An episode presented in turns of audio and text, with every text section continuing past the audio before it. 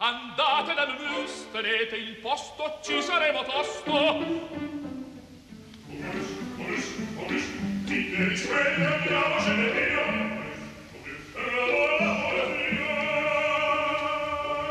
Momus, il caffè dell'opera.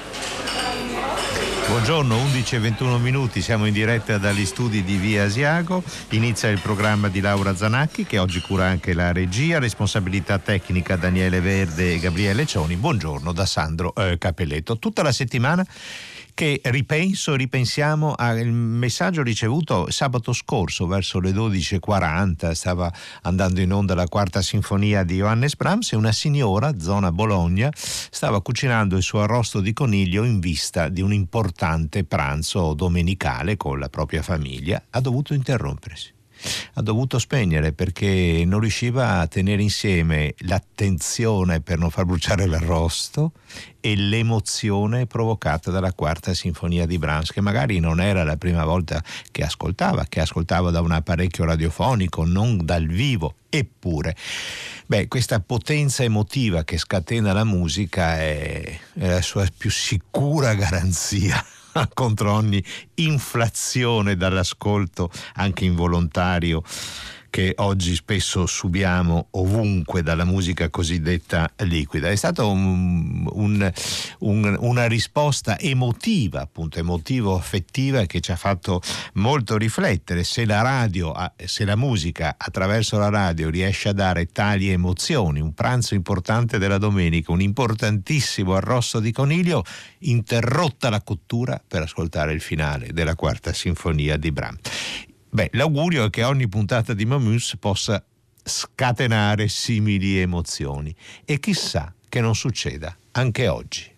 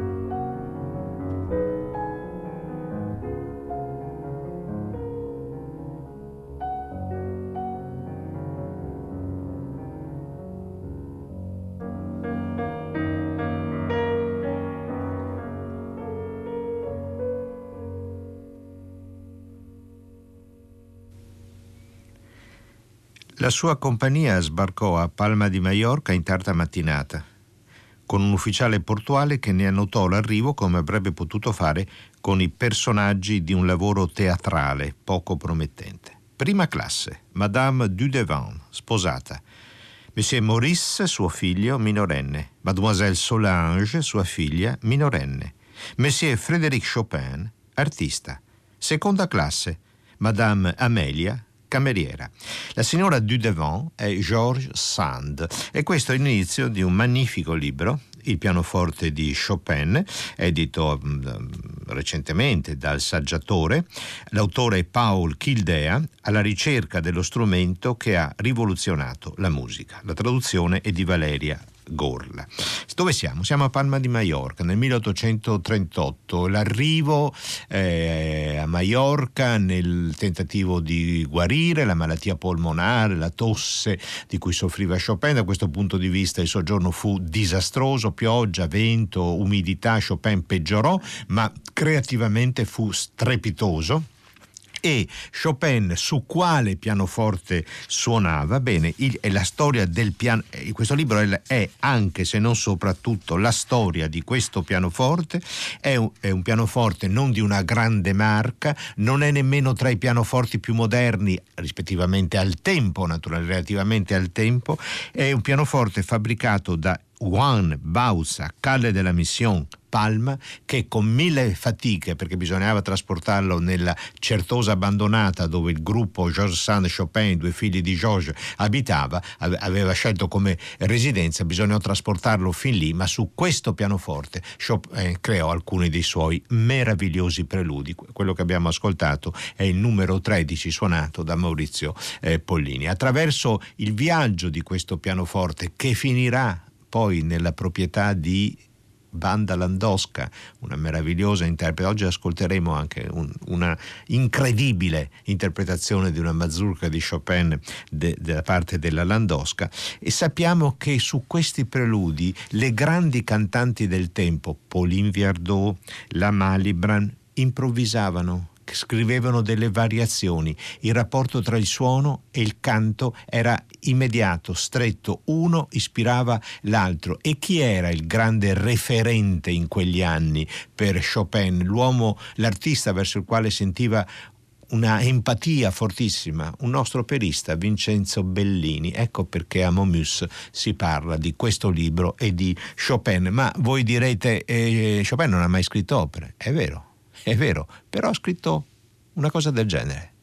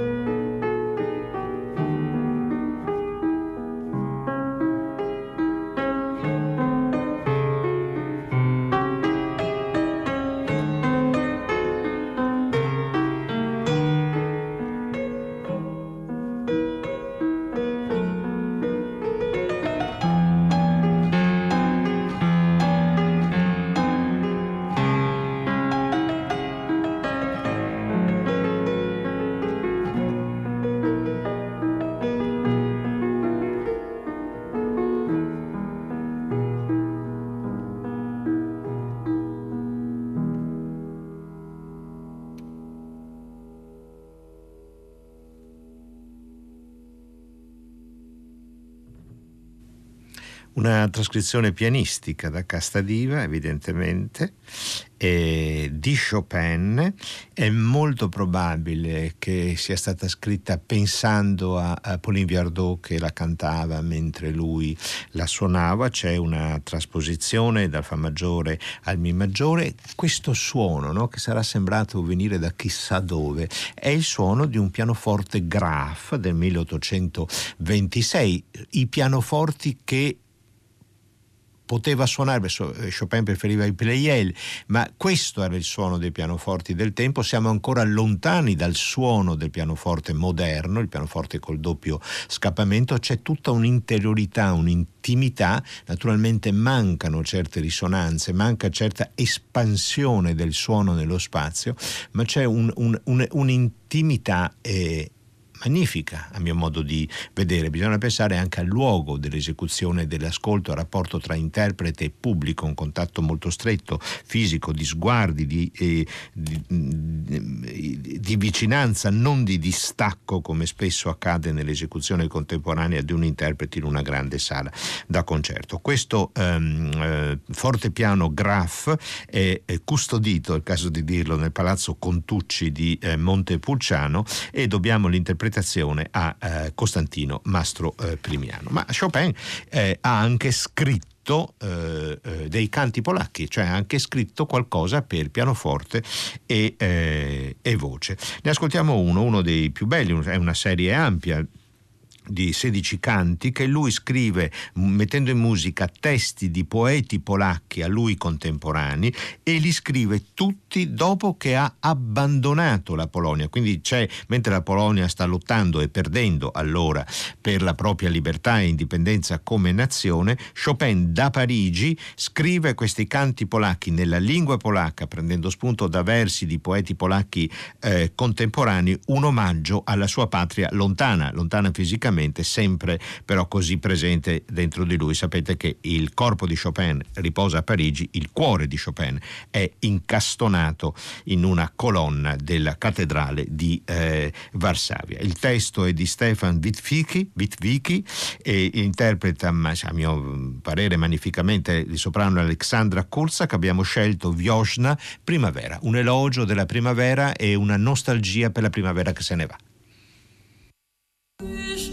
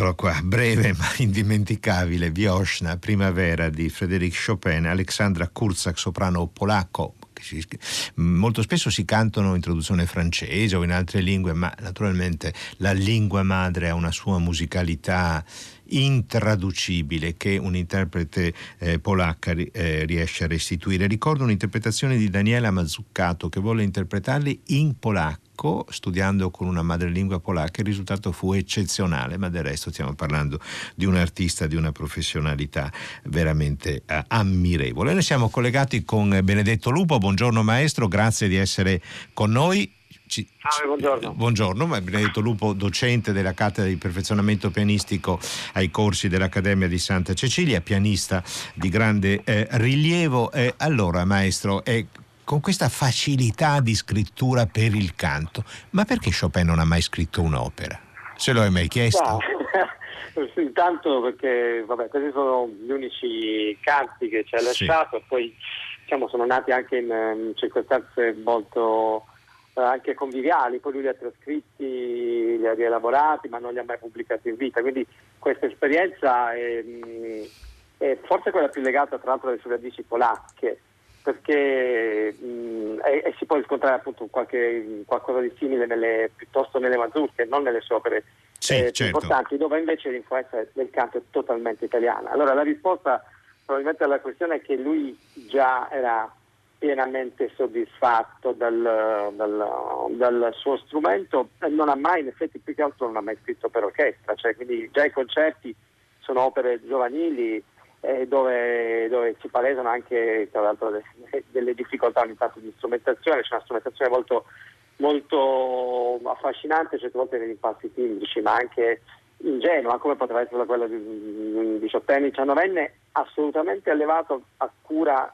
di bel canto italiano, cioè l'opera di, di Varsavia era una colonia italiana, quindi lui è cresciuto a botta di opera italiana, che tutta la sua, eh, la, la sua fascinazione per il canto, quello che cerca di trasmettere ai suoi allievi eh, nelle sue lezioni, è, è, è, proprio è la linea di canto italiana applicata al pianoforte.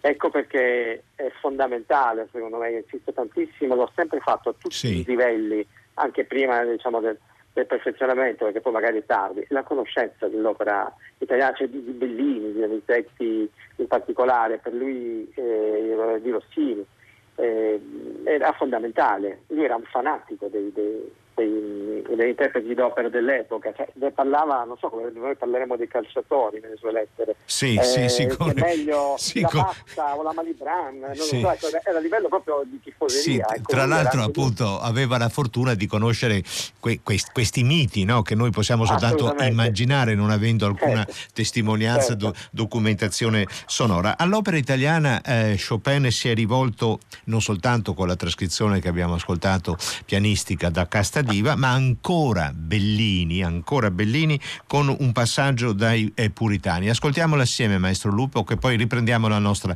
conversazione.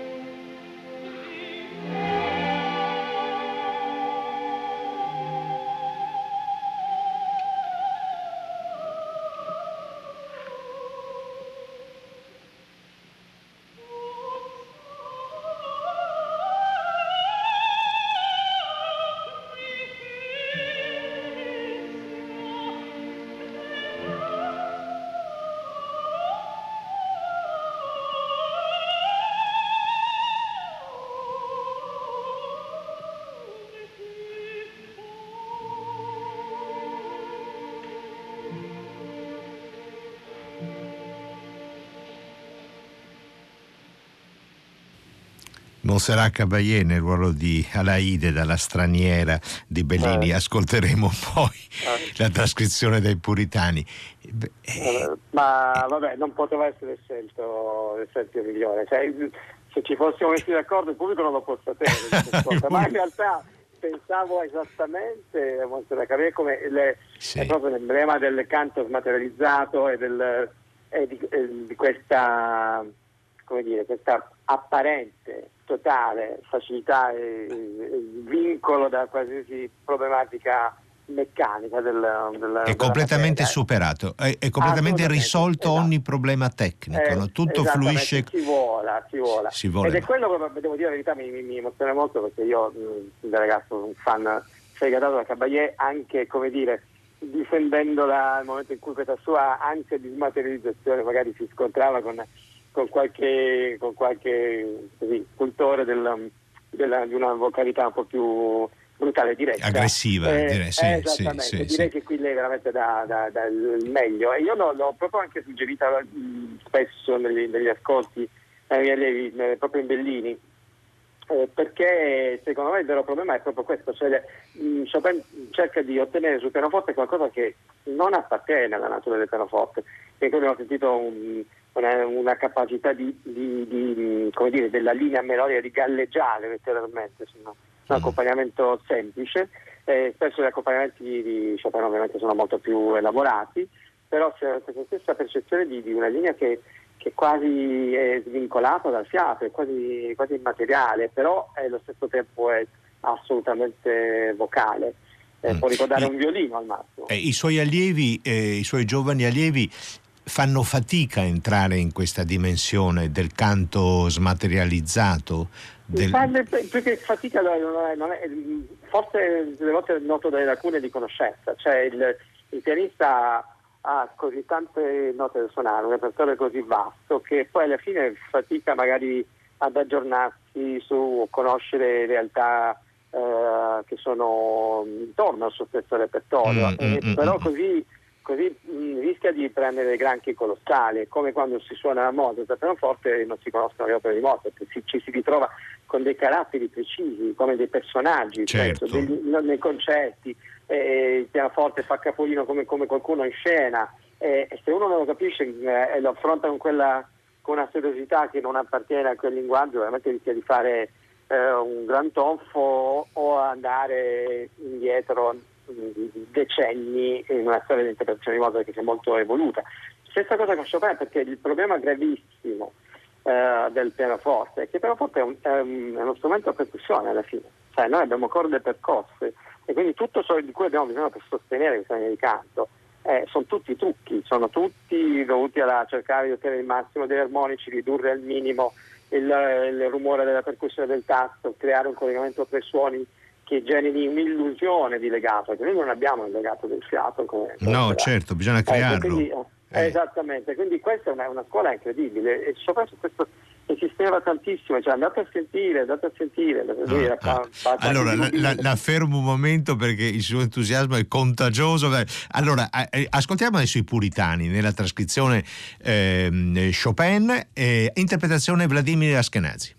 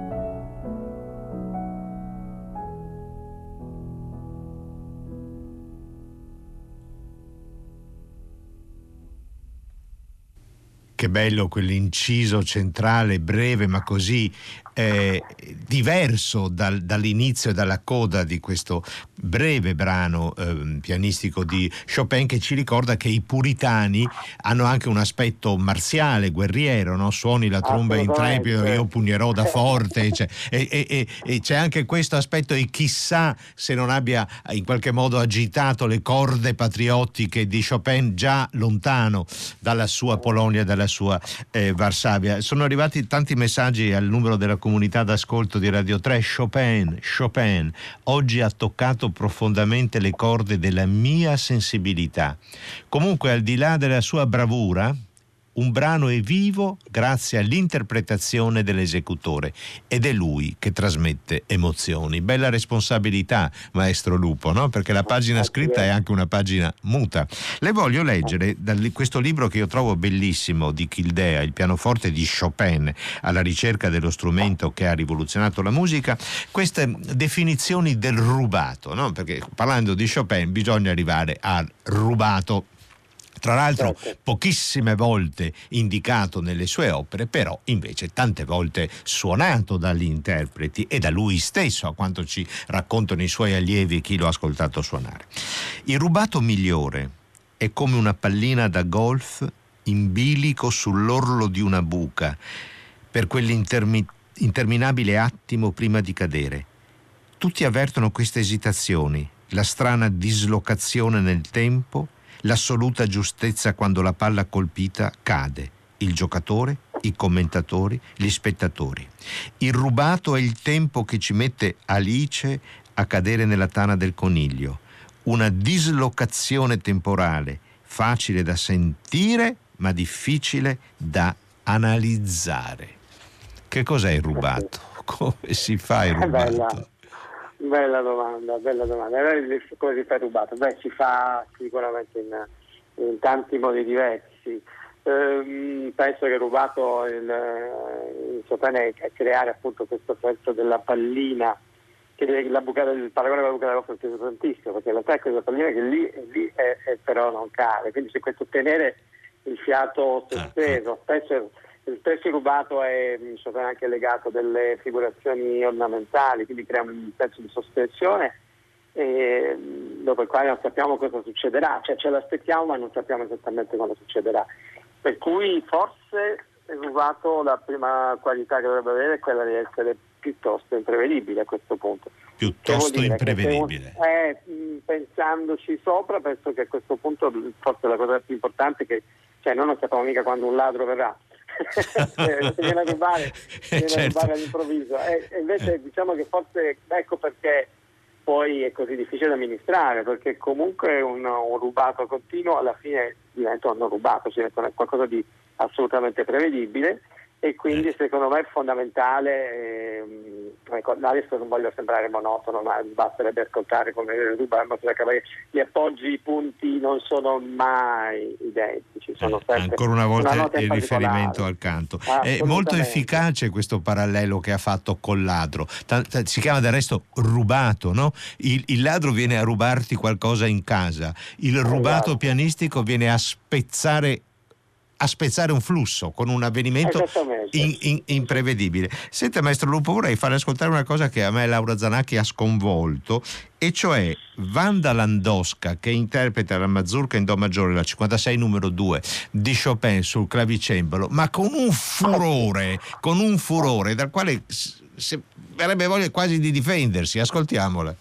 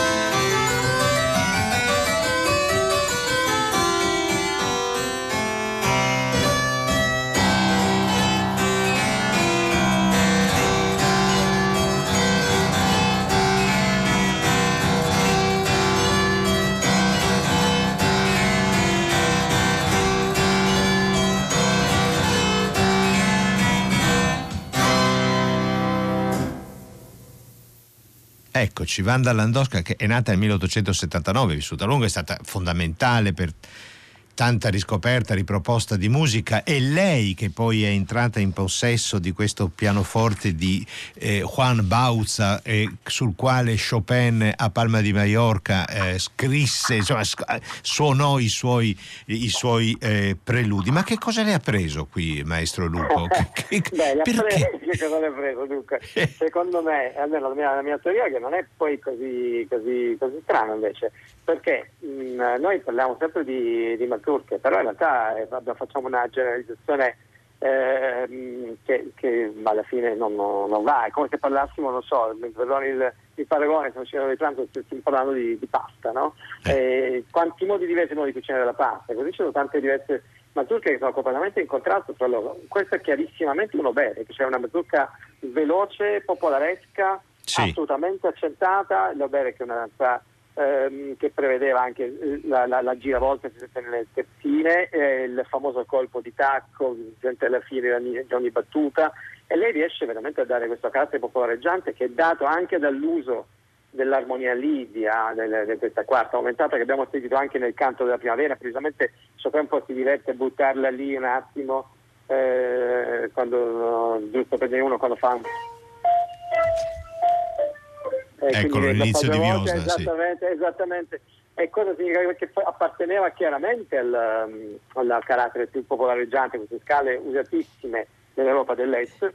Eh, che davano quel tocco tra virgolette esotico non accettate nel, nel, certo. sa, come si, sa come si chiama questo disco della Landowska? Danze della Polonia eh, e, e, quindi lei ci ha azzeccato, ci ha azzeccato in pieno certo. è chiarissimo, noi Mazurka è un, è un, genitivo tra l'altro, perché Mazurek, cioè, comunque abbiamo tanti tipi diversi, c'è quella la Kuyama, quella, quella più melanconica, e quindi qui siamo proprio nel carattere popolaresco assoluto, direi che quello sferragliare del clavicembalo poi alla fine sì. eh, ha, un suo perché.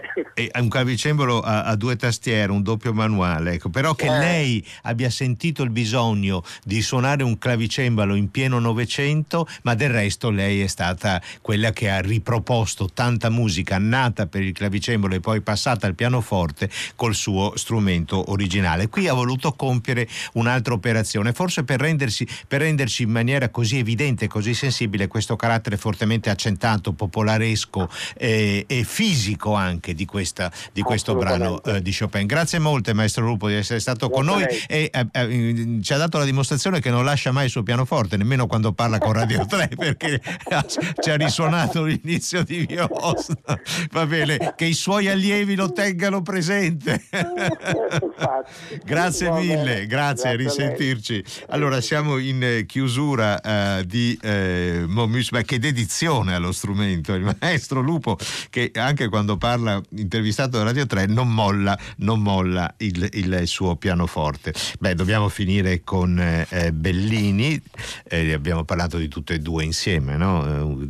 Come due dioscuri del bel canto, uno attraverso la linea del suono e l'altro attraverso la linea del canto. Mi mm, avevo dimenticato un'altra definizione del rubato, questa è di Franz Liszt. Il rubato è, è un albero le cui foglie sono portate in vita dal vento, il tutto mentre il tronco rimane immobile. Ecco, questo offerta ai signori pianisti e ai nostri anche signori ascoltatori. Bellini, sonnambula.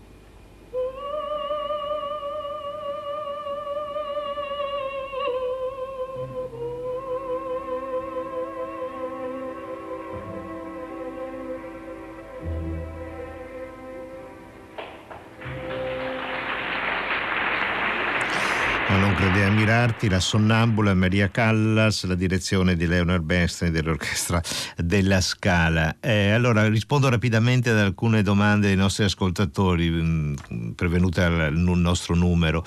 Chi era l'interprete della trascrizione di Castadiva? Costantino Mastro Primiano. Ascoltarvi è bellissimo, grazie. Raramente ho sentito una trasposizione così riuscita di un autore talmente legato al pianoforte come strumento di percussivo come Chopin al clavicembalo della mazurka eseguita dalla Landowska. Io temevo non piacesse, invece ha smosso molto l'attenzione. L'incisione è del 1946, incisione patriottica, dice un altro. E eh beh, le origini della Landowska sono quello, sconvolgente, sì, è, è, sì però è, tra uno sconvolgimento e un'emozione questo lo voglio leggere, però ascoltarvi è bellissimo. Parentesi, io il pranzo l'ho già preparato preparato, chiusa parentesi, riferimento alla signora della settimana scorsa che ha dovuto interrompere la cottura perché l'emozione eh, dell'ascolto della musica era troppo forte.